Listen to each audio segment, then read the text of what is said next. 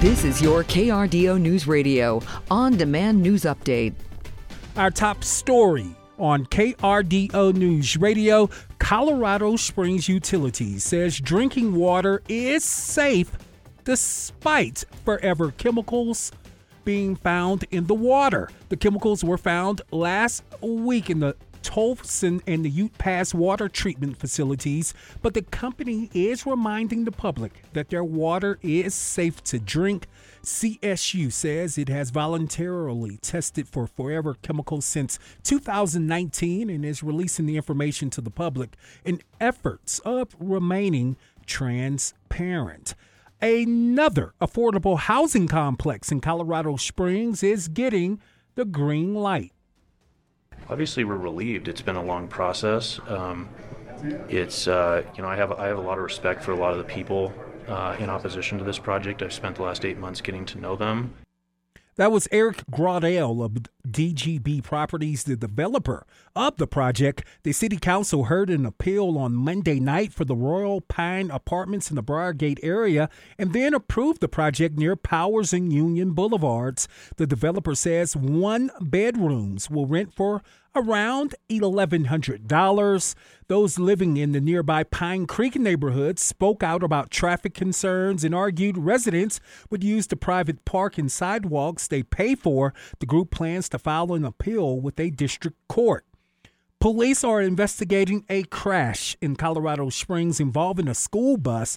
The crash happened around 9:30 this morning at the intersection of Powers and Interquest when a school bus and a pickup truck collided. Children were on board the bus at the time of the crash, but no serious injuries have been reported, thankfully. Police say it's a miracle. No one was injured in a multi vehicle crash this morning. Also in Colorado Springs, the three vehicle crash happened at Marksheffel and Drennan just before 7 o'clock on the southeast side and resulted in one of the vehicles flipping over onto its roof. No injuries were reported, and icy road conditions are believed to have been a factor in the crash. A Pueblo West woman is facing animal cruelty charges. The Pueblo County Sheriff's Office says 38 year old Elizabeth Barnes McDaniel was taken into custody following a months long animal cruelty investigation, which resulted in horses, dogs, cats, snakes, and even a chicken being rescued from her uh, Galeo Drive home. Barnes McDaniel faces several charges, including 23 counts of animal cruelty.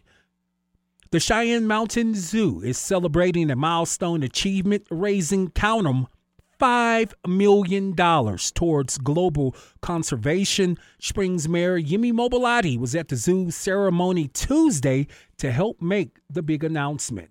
Achievement that underscores our community's commitment to conservation and wildlife preservation. The grounds on which we stand are where memories flourish, where nature captivates.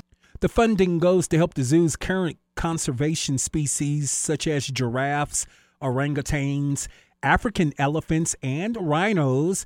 And a lot of that is thanks to you, the visitors. 75 cents from each admission goes towards preserving wildlife efforts. Cheyenne Mountain Zoo president and CEO Bob Chastain says he has more hope now for the natural world than ever before. And finally, as scientists find more and more nano and microplastics in our environment and in our bodies, a new study shows the problem can even affect America's unborn children.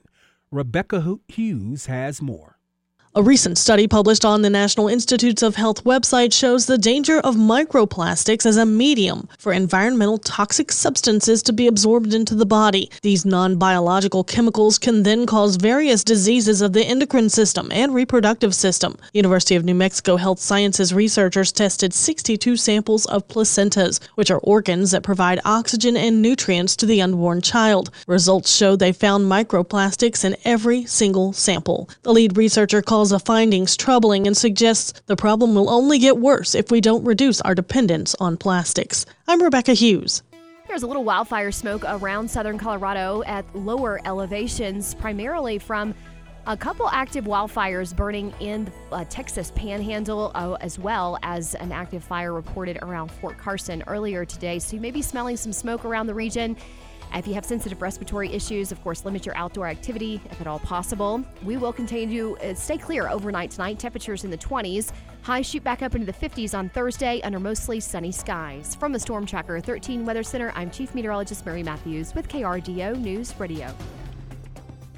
Get news, traffic, weather live on KRDO's morning news weekday mornings from 5 to 9. KRDO's afternoon news weekday afternoons from 4 to 7. On KRDO News Radio or anytime at KRDO.com.